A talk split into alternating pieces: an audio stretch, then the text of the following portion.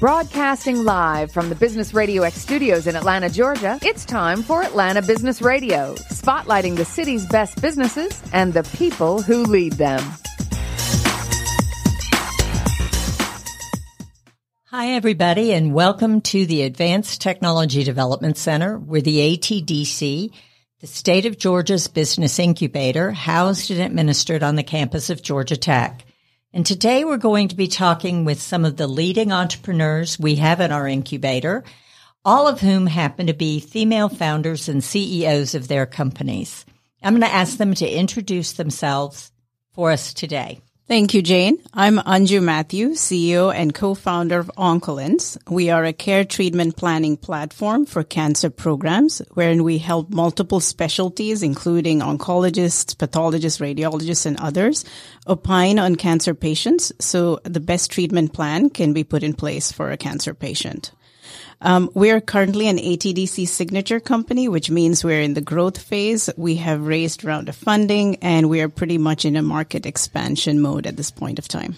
Great. Thanks, guys. My name is Judy Rasmus and I'm with Properly.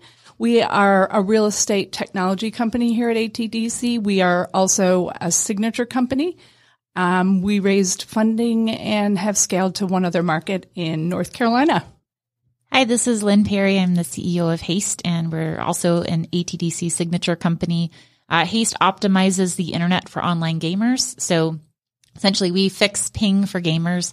Uh, we support our subscribers directly, and we also work with uh, internet service providers who are uh, looking to offer a gaming tier of service to their customers, to their subscribers.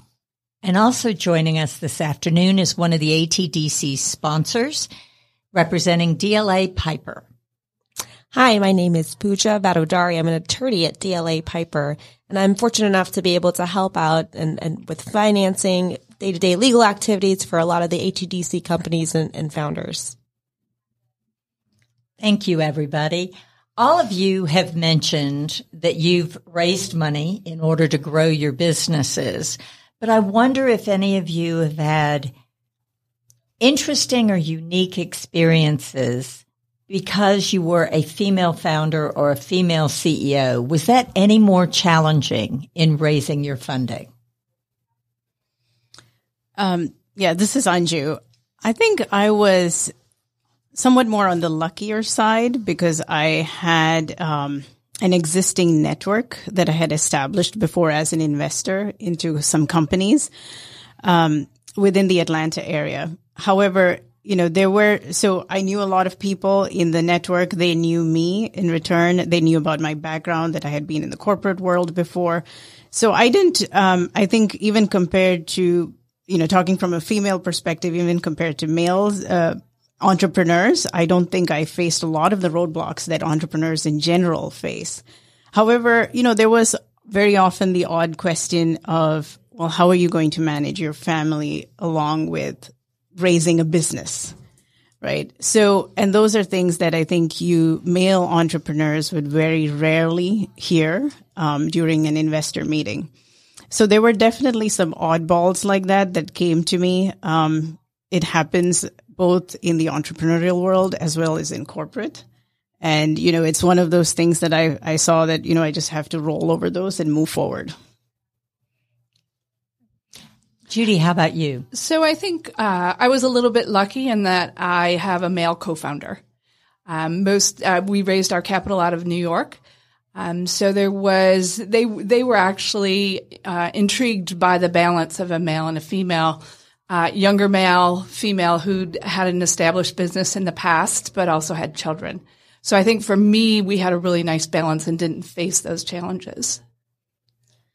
Lynn, how about you? Sure. I haven't, you know, I, you asked an interesting story. I, I've, I haven't felt that in any of my um, fundraising, I was, you know, viewed differently because I'm a woman. I think if you, you know, you, you know your, your pitch, you know what your business is about, you understand your financial model, you can tell the story clearly. You know, that's what investors are looking for, you know, understandably so.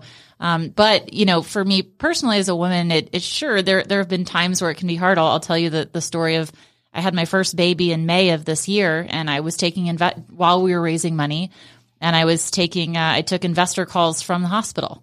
you know, and so that, you know, it's something my, hu- my husband works for a large company, but, you know, men wouldn't have that experience and it was, uh, it's tough and maybe it, you know, it can sometimes feel like a little bit of a sacrifice when, you know, you know, my whole head is not in the experience of, you know, creating life and that whole thing. Um, and you're feeling a little bit rough, even though the whole thing's great. Um, you know, sometimes balancing that is, is definitely, uh, you know, a, a growth experience for me. But at the end of the day, it, you know, it got done successful and that's it. Did you disclose to the investor you were talking to on the phone where you just happened to You be know- at the time? Well, I, I actually did. I wasn't planning to, but he said, "Oh, what's new?" and they all know each other. Um, and you know, they're, they're going to find out one way or another. I, you know, I have a kid and, and, and, and they, they know each other and they talk because we're all friendly. It, it's not, uh, there's nothing unusual about that. Uh, so in the spirit of honesty, I said, you know, he said, what's new? I said, oh, I, you know, I recently had a baby. He said, when? I said, yesterday. And I said, "Do you have any kids?" And he said, "No, not not yet." So I knew I was, you know, sometimes if you know you're talking to somebody who's had a couple kids, they they kind of get it. But uh, and, and not that he didn't, but he's like, "Oh, okay." And I'm like, "So anyway, what's the story on the convertible note?" and and then they just move on, and that's it. And and ultimately, they they need to have successful, um, you know, they need to be investing in, in helping our business become successful. So if we can kind of get back when I'm getting to back to that point with them, you know, th- th- that's where that's what we talk about. So, And I think it's great because I think sometimes women worry about raising money while they're either expecting oh yeah, or you're still on maternity leave. And you were totally able to overcome that challenge. sure. And it didn't keep anybody from investing in Oh. your company. So Not that I know of. but if they, they did, then you know the, that's their loss. And and I think I mean we have we have a great investor uh, group, and they're very supportive. So I think I'm also fortunate uh, that I haven't had any experiences that I would classify as as negative because of my gender or anything. Uh, but I was nervous when I did when I when I uh, you know was pregnant and I was telling my board. There was definitely part of me that felt guilty um, and not, I mean, just because you, you want them to know and, you're ready to prove this will not impact how I do my job. And then I look back, I don't think it has and it hasn't. And here I am. And I worked throughout my, there was no maternity leave, uh, or anything like that. So, but, but sure, it's a little, little scary at first just to tell people, at least for me in my first time having a baby, first time CEO going through that. Happy to be on the other end of it and, and know that it's gone well. But, um, yeah, I'm And I, different. I think that Lynn brings up a really good point in that she might not know who the investor is that maybe didn't choose you, right?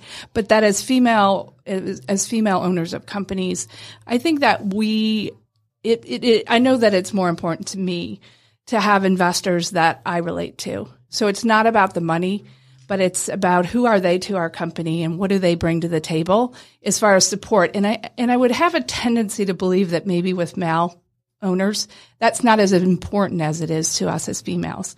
Um, I feel like picking the right, you know, lead investors is really, really important to the growth of the company.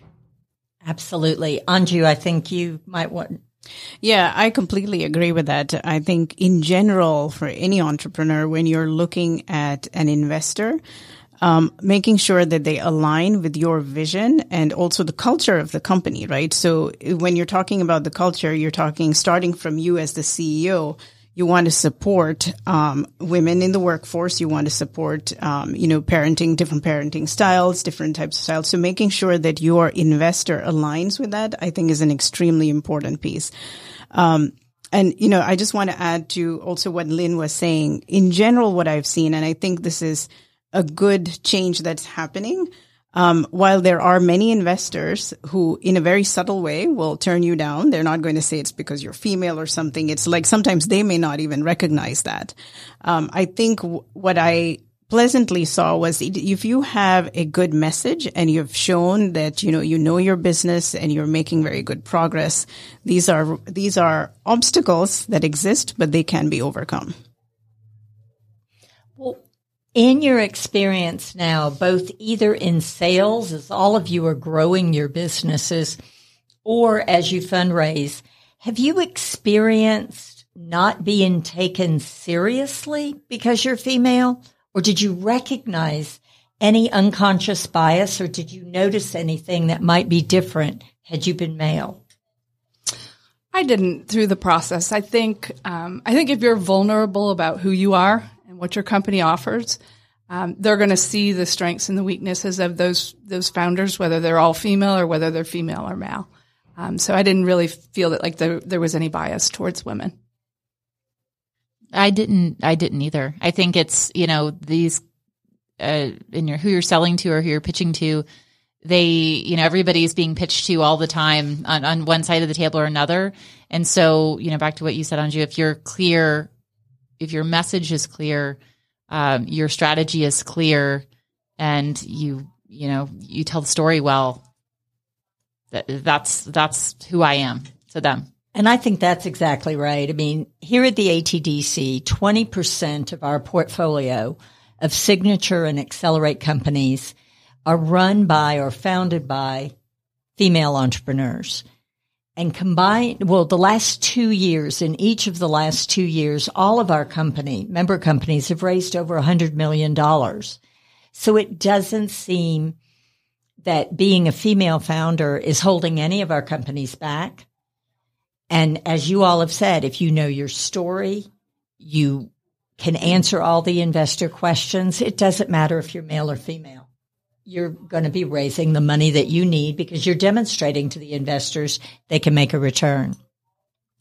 Let's talk a little bit about how you guys got to your companies in the first place. Judy, I'm going to ask you, you have a very interesting story on how you and your co-founder got together. So, unlike my fellow colleagues, I'm at the, the tail end of childhood. Um, so, my daughter was headed up to Boston to go to college, and I decided maybe I would uh, launch a business in Boston.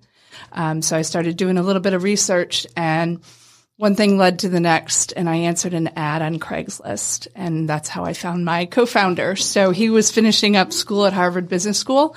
Um, and was looking to do something disruptive in real estate. We looked at each other's backgrounds and decided it was a match. And four years later, here we are. The rest is history. Yeah. Yeah. Anju, how about you? Um, yes. Yeah, so I was, uh, actually with McKesson at that point of time and in a very interesting role, um, around innovation and technology partnership. So I wasn't looking to move. However, I had been bitten by the entrepreneurial bug earlier. So I had co-founded another company in the cancer space and that was a medical device. We didn't do that great in terms of an exit or anything like that, but we we had um, we were able to advance the technology. But in as part of that process, I just loved being an entrepreneur. Um, again, the, I moved to McKesson. I wasn't looking to move at that particular point of time, but a customer came to us. So um, it was one of the hospitals here in Atlanta that were struggling. Um, and they knew my co-founder and he's a practicing hematologist, oncologist and my husband. Um, and so they were struggling and they were, we need a solution for this. This, we can't be efficient going forward, um, in the same, in the same way. Um, so at that point of time, it was really to help them solve a problem, and we pulled together a prototype and then put it um, in the form of a beta in their system, and then we saw some very good results. And so from there, other hospitals started to ask about the solution, and that's how we that's how we started. And Lynn, I know that you're not the co-founder of Haste, but you joined the company. And what was it about the company that made you not only want to give up a great job, but to put yourself out there to be a CEO? I yeah, um, I worked for the investors before at a couple of other uh, Atlanta-based you know technology companies, called Sherpas and Salesfusion that are now um, Accenture and Sugar, but we uh, I'd worked for them before. I was a first time CEO. It was a great opportunity for me. Um, I met uh, the co-founders of of uh, of Haste and the team, and you know it's a it's a, a fantastic group. Uh, of it's all guys, so I'm I'm the only female there uh, uh, today. So we'll we'll grow that, but um, yeah, so it's just a great group of people, um, you know, solving a, a, a persistent problem in a really interesting, fun growing space. And I have to ask, one of my startups was actually in the gaming arena and there were very few females. It was 10 years ago. uh, very few females involved in it, but the number of females actually participating in computer gaming and esports is growing day by day. And, and so you're seeing a lot more females involved in the industry, I hope. Yeah, absolutely. I wish I had the uh, the stat for female players in front of me, but um, no, absolutely, I, it's, it's well balanced. So no, that's yeah. great. Now, one of the things that you always hear about for female founders is networks and support and who you can turn to in terms of mentorship. Do you all have any stories about people that have really helped you in your careers along the way and, and even right now as you grow your businesses? Uh, for me, I mean, I, I the um, and kind of core investors of Haste have been um, those mentors for me. Um, some of them have been mentors since well before I joined Haste. So I'm I'm just really fortunate to have a, a group of investors that are both you know financially so, have been supportive of the, of the business, but also personally mentored me and knew that I was coming in as a a first time CEO. Um, and you know we're obviously supportive through the the pregnancy I don't think they really even noticed. I think they were, oh, you had the baby. So, um, so yeah, so I've had very, uh, I, have had great mentors that, uh, that are, you know, financial backers of Haste. That's great. You know, I had my own business for 30 years. So I think there's a lot of people, um, from that industry that supported me in launching this new company. And it's funny that, that disrupting the real estate side of the business when I owned my own existing real estate company and still do was a challenge, right? I had to find the balance of, um, the clientele that was right on one side of the table and then 100% dedication to the new company and getting somebody else to run my existing company. So I think for me, it really was mentors that were in, in, in my previous, involved in my previous business rather than uh, necessarily the people that we got involved with in the new company. And, and the support that we get from ATD to DC too is really um, something to speak about. Well, thank you for that. Anju, how about you? Yes, um, I agree. And I think mentorship is very important. Your network is very important in moving your business forward. Um, one is developing the, you know, its leads into the market. So be it leads into investors, be it leads into customers, having that network and establishing that even maybe before you even start a company, right? While you're thinking about the idea, I think that's a very important part of, you know, making sure that you can build that traction very quickly. Um, and so tapping into organizations like ATDC, potential investor groups, I think those, um, those help me personally a lot. Um, from a personal perspective too, I think our investors have been great mentors for me. Jane, I've told you before, I think you have been amazing to me um, as a female mentor. Just knowing, understanding some of the challenges and also just reminding me also of what are the next steps you should be thinking about in the growth of your company. So I think that mentorship is very important. Um, and again, because this, this session is about um, female entrepreneurship. I do have to say though, in my career, you know, outside of you Jane, I've had very few female mentors. Most of my mentors across the board have been men. And they have the they have been the ones who have elevated me, you know, frankly, even starting as a child, it was my father, my brother, my husband. But then even at work, it's always been men. And I think we need to, we as women going forward need to become mentors for other women coming on. Yeah. Absolutely. Absolutely. That is often spoken about in the media that women aren't being supportive enough to other women. But I want to turn it over to Pooja for a moment here. You represent one of the leading law firms in the world. And in addition to providing legal services, you're there to help expand these entrepreneurs network. And you may just want to talk about a little bit what you do beyond practicing law to support entrepreneurs. Sure. So it's a matter of just the clients and the network that we have. It's whether you need a client in a certain space or a contact in a certain space and being able to provide that, knowing what folks do and how to support what their passions and ideas are and finding the right people that can get to them that channel. Um, whether that's investors, as I said, customers, suppliers, having that kind of broad reach of folks to, to pull from. Well, thank you. And I know that, that we appreciate DLA Piper and all of the professional service firms that do support the ATDC. And it's a way for us, for all of us, whether you're running an entrepreneurial company or you're needing to expand your own personal network is to get out there and to tap into all the people that we, we kind of invite to be a part of our community here. So getting back to some of the challenges of, of growing a company, I don't care if you're male or female, what has been, in your view, maybe over the last 12 months, your single greatest challenge in growing your business? Uh, Judy, I'm going to pick on you. I'm sorry. I think it's for us. It's uh, how do we have software transcend and in a services industry replace uh, the person, right? A little bit of it, and and and take the consumer out of the transaction, but still have the quality and the level of what you're providing for them be top notch. Um, there's our industry, the real estate industry is fairly antiquated in the way that it does business and has been that way for quite some time. It's an expensive transaction. And I think for us, the biggest challenge has been how do we build a software that really keeps the seller in touch with the process?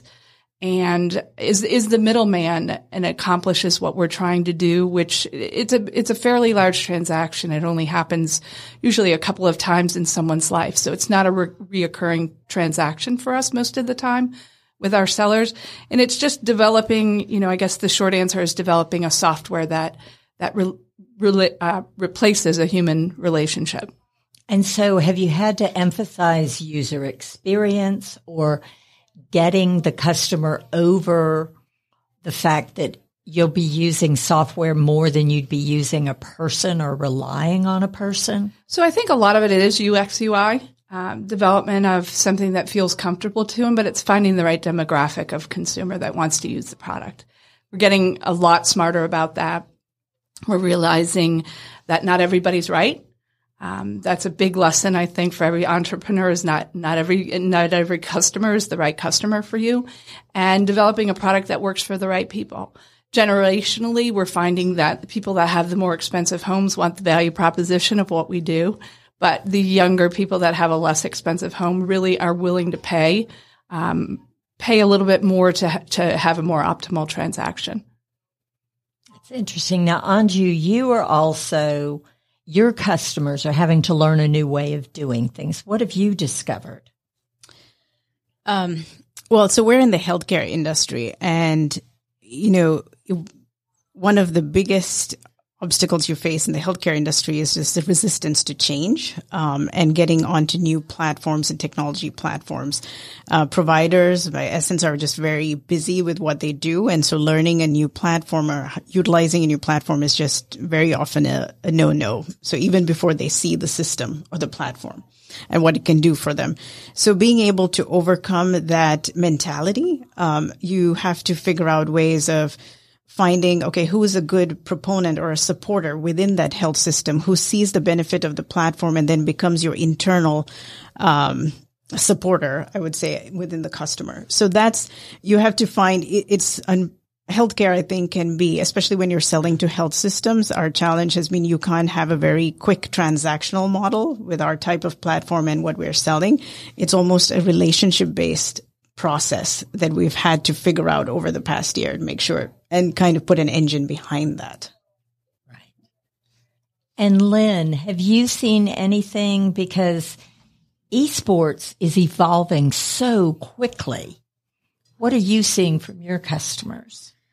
And I think our biggest challenge, so we, we and we look at ourselves as really gaming as a whole. Um, so esports and the formal competitive um, esports arenas uh, is, is, an indicator of the growth of gaming, or they feed each other. Um, but we support like the, the home gamer, right? That are they're online playing Fortnite, Apex Legends, that kind of thing. Um, for us, I think the biggest challenge is there's so much, you know, as you said, growth in this space that you know you could we could focus on esports, we could focus on um, you know, the, the product we have today, the product that's evolving into our different channels and form factors that Haste can take.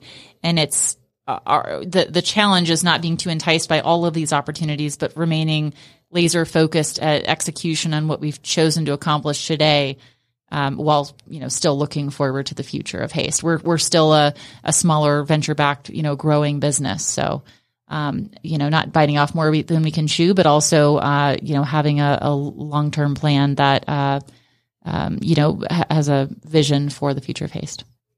Well, I think we're hearing that it doesn't mm-hmm. matter if you're male or female when you're focusing on executing for growth you have things to do. You have to understand your business. You have to understand your customers and remain laser focused. But I'm curious if when you're out and about socially, are people surprised by what you do? Because in many ways, for a lot of people, you're defying social expectations. I don't think so. I mean, maybe, you know, I think, um, you know, maybe there's not sure there's maybe there's not many female CEOs, and so you know I was at my 20 year high school reunion the other day, and I, I probably was the only one, and so they they might have been you know it's it's maybe less common, um, but. It, I, I, suppose it depends on which which social circles. I mean, in my business circles, or you know, of course, the the ATDC community, and um, you know, things like that. I it, it I don't find my gender and my role to be in any way mysterious to anyone. Maybe the gaming piece, because uh, nobody really thought of me as a gamer before. But um, that that might be part of it. Um, but no, I really think it's it's more commonly expected, and maybe I'm pleasantly naive, but my outlook on it, I think, also you know helps helps shape that. Um, and if they are uh, a little bit surprised, it it it vanishes pretty quickly because I think what we keep getting back to, if you if you know your stuff, it's uh, I feel like we're past matter. the point where people. Um, but yeah, I mean, I think as Anju said, so sometimes there's uh, there may be a question of how you balance it all. Um, I think I ask myself that. I mean, on this topic, I, I, think what's most interesting is sort of how we process that internally, rather than people's perception of us. You know, I, I think most people look at me and think, "Oh, she can, she's got it, she's got it all." It's how do I you know, how am I balancing in my head? All right, this is family time. This is work time. This is actual time for sleep, which I, I hear comes after like six months or so. So, so I think that's really um, kind of the reconciling of the female thing in my external world. It it really doesn't process. It's really all about internally, you know, go and, and obviously motherhood's on my mind because the last few months. You know, being a female and having that role, and then coming here and and just switching right over to, um, you know, the, the challenges I mentioned before. Well, I think you've articulated it so well because as females, a lot of times we don't give ourselves a break. And you can't be 100% in everything at all times. So in some points, the family comes first. In other points, business comes first. And I'm also glad you mentioned sleep because you have to put yourself first occasionally too. And that can be quite challenging to anyone, male or female. So I think you summed it up really well. Judy, you come from an industry that there have been a lot more female entrepreneurs in the real estate industry than in a lot of other industries. So maybe starting your own business in this way wasn't particularly unusual, but I'm curious about how some of your former colleagues feel about adding the technology piece in your industry. So I do have a lot of really close friends in the industry who uh, sit on the retail side of it and they're curious. They're always asking about what we're building, why we're building it. And I, I think they see it coming. They're all very supportive. I think we can all be as, as female, uh, whether it be real estate agents or brokers or whether you're a CEO of a real estate company, I think we need to support um, the the changes in any indus- industry goes goes through. Um, I have a lot of people that work for a company, you know, that, that's been established here in Atlanta, whether it be Sotheby's or Harry Norman, and they are interested in what we're doing. They're interested in the services that we provide and how it's different from what they do. And I'm sure that there's plenty of clients that need and want what they offer, as well as people need and want what we have. So I think the lesson there for, for me is I have to be supportive of, of them continuing on the way that they've done, done business for a long period of time, and they're very supportive of us and the changes that we're making. Great. And Anju, how about your experience in the healthcare arena? Um, yeah, I don't think it's specific to healthcare, but I've I've seen a wide gamut of reactions to what I'm doing today, right? So all the way from people I used to work with before, um, or like some members of extended family or friends saying, really why? Why would you leave a nice corporate job and move into entrepreneurship? Um, I don't think a lot of people, and so now on the other side, there are people is like, wow, kudos to you. I mean, it's, you're taking a risk, you know, you're putting a lot at stake um, but you're trying to change the world, right? So I, have seen a wide variety. I've heard a wide variety of things. Um, some of the things that do annoy me, I would say, are like, oh, so now you're an entrepreneur, so you can work from home and you can you have a very flexible schedule. I'm like, yeah, that doesn't happen. that is not the story. so yeah, it's it's it's a wide variety. Um, to a certain extent, what I like to do though is you hear things that you don't want to hear sometimes. So it's also as an entrepreneur and when you go through the ups and downs of being an entrepreneur, you know, making sure that you socialize with the right groups can help you a lot on a day to day basis, right? The supportive group, finding those supportive groups, those that understand truly what you are going through and what you're trying to build towards right? It's not about always about making money. It's about making a difference in the world as well, right? So people who can see that vision and help you get there, I think is very important in the days that are especially tougher in the earlier days. Well, you, you touched on something there that, that I wanted to bring up. I mean, as entrepreneurs, you have great days and then unfortunately not so great days. And I'm just curious from all of you how you kind of cope with things not quite going the way you wanted them to do and or how you cope with a failure. It may be a momentary failure, but how are you coping? Um, a few different ways. So one is I call you, so I'm going to bed. I, I try to ping you, or you know, it's going back to just reviewing and just taking those few minutes to look back at the successes you've had and the progress you've made in the last year or more right? And see, you know, you have actually gone through, overcome several um, bad days and you've gone to a better side, right? So just sitting back and just enjoying those moments helps you overcome the bad days. I think part of it is being vulnerable too. And, and Lynn said, you know, we have to separate work time and, and family time and, and carve out spaces in your life that allow you to, to become stronger and, and to forget about a bad day.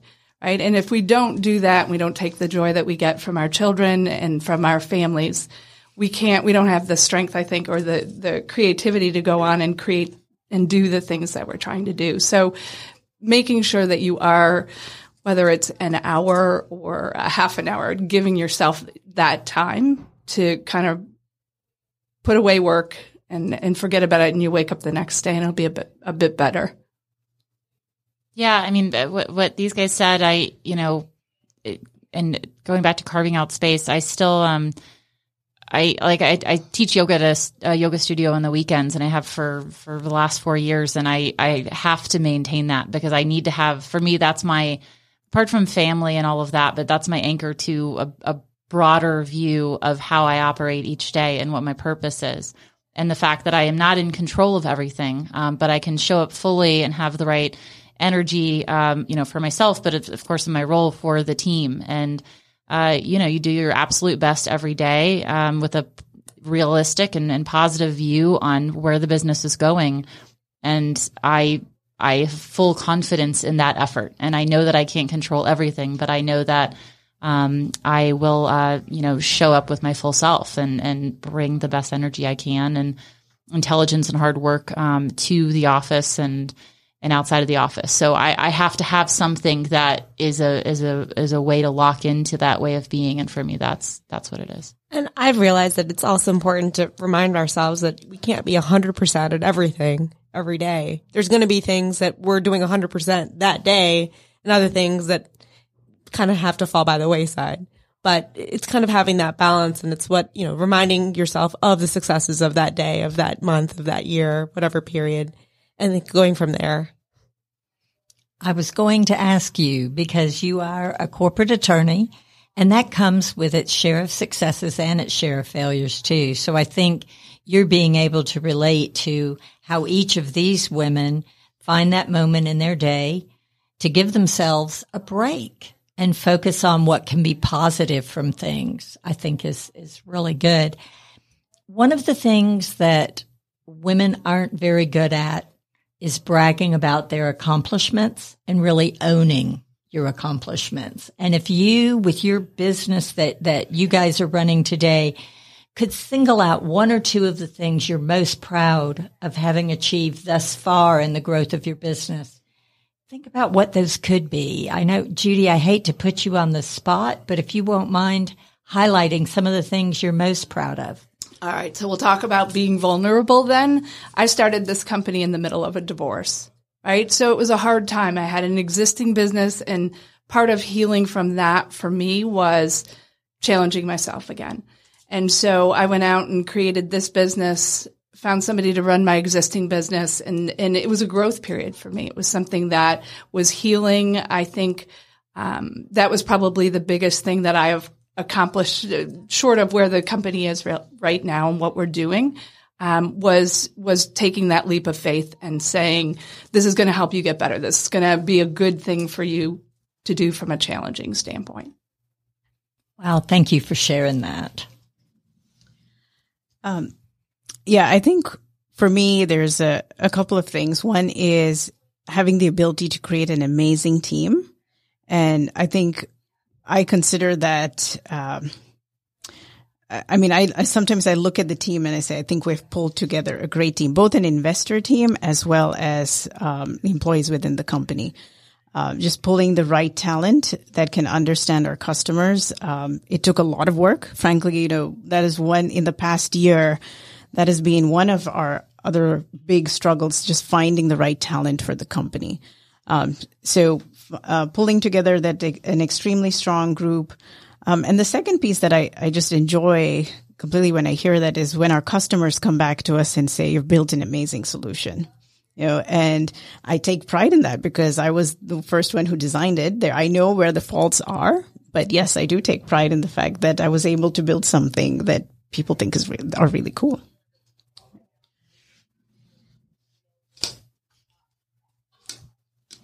Yeah, and um, again, to echo what Anju said, I mean, our, our team, we we have um, all the same guys that we started the uh, that were there when I joined Haste, and they're excellent. So, main, you know, keeping them on and excited and motivated, um, I'm it, I'm proud of uh, my role in that. Um, I'm proud of you know I got through for, for the most of the time that I've been a CEO. I've been you know pregnant or had a newborn, so that's been uh, a juggling act. I'm proud to have accomplished that and come out the other end with you know Haste being uh, healthy and growing. Um, and we we evolved you know, from the time that I've joined. So it's been a bit of a transformation. The core of what we're solving for um, has remained the same and, and has grown, but uh, there's you know there's some performance results around um, transforming us to be even more metrics driven uh, that I'm I'm pretty proud of. Oh, that's great. And how about accomplishments as a corporate attorney? Because um, you are under a lot of pressure on your road to partnership. So how about you, Pooja?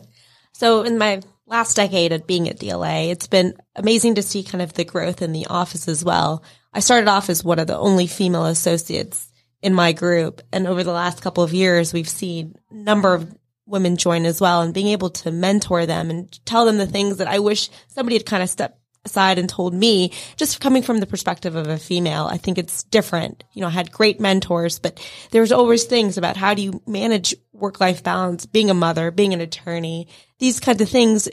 It's easier to get and listen when you hear it from another woman. Um, it's easier to, to relate to it, I, I would find. And so I think that's been a real accomplishment for me to be able to be that mentor for the other women in my office. Um, you know, it's always a challenge trying to ha- handle multi- the multiple hats, but you know, kind of taking each day at a time and looking at the strengths and the positives is what's made it rewarding. That's great. And I'm curious if you knew when you started with your companies what you know now, what piece of advice would you give that person you used to be based upon everything you've learned and accomplished thus far? I know it's not an easy question. For me, it's probably don't be so hard on yourself, right? And, and let the failures teach you something about what you're building for the future. Um, I think that there's, as females, we're probably a little bit more emotional about our businesses and, and not as black and white as some of our male co-founder, co-founders. But I think, um, being a little bit easier on the fa- you know on ourselves as far as the values are concerned and owning those and letting them help chart where we're headed. Yeah i think uh, mine is on similar lines. Um, it's you know when i started the company i had these goals right? So by the end of this year i'm going to achieve this target. And you should have those targets. Um, but they're very there's a very high chance you won't hit them you know as well. Um, so it's more about enjoying the ride um, and you know just enjoying those moments again wherein you're you're growing your company to a different level right? And taking the time to enjoy that. There will be um, setbacks but again that's part of that overall growing experience for yourself and also being in that mindset that it's not just about you know getting this company to that next milestone or or to that exit. It's about that larger journey and what you're trying to solve. I think very often you were to try if you're to remind yourself of what you're trying to solve for a community or your, you know, your customer base and then putting it in that larger, you know, stepping, taking yourself out of it from that picture and putting in the larger picture of your customers or the world ultimately. I think that, that helps a lot. Yeah, I, echo what these guys say. I mean, I think um, don't be so hard on yourself is is a great point. You know, I um, maybe even move faster uh, on. I, I, wouldn't change the the choices that I've made, I would have moved even faster on them. Um, so you know, if anything, being uh, a little more cautious, uh, I, I, I would tell myself May of last year when I joined uh, Haste. Um, don't be quite so cautious. Your your instinct is is correct. It's it's always great to slow down and, and do your diligence, but um, you know this is a, an exciting, growing startup. So fail fast, all that good stuff. Well, that's good. Well, I want to thank you all for joining us today. I mean, some of the takeaways I, I have from the conversation is that it's not about work life balance. It's about allowing yourself to put things at a priority in the moment. That not everything can be an equal priority. Also about building your own network, whether it's your personal network, whether it's tapping into people from your past, whether it's your career or your personal life, and then building a network with the people that are going through a very shared experience of growing an entrepreneurial company. I think too, another thing I took from this is about being mindful and giving yourself a break. And it was interesting to hear what each of you do to give yourself a break and to allow yourself to center yourself so that you can move forward positively for both yourself, your families, and the team that, that you all lead. And then finally, what I'm really thrilled to hear about is that each of you are owning your own accomplishments because what you're doing in three very different industries is growing really fabulous companies. And it doesn't matter if you're male or female, you're an entrepreneur, you're driving the way forward and you're making a difference in your markets and in the world. So thank you all for joining us today. I'm really grateful.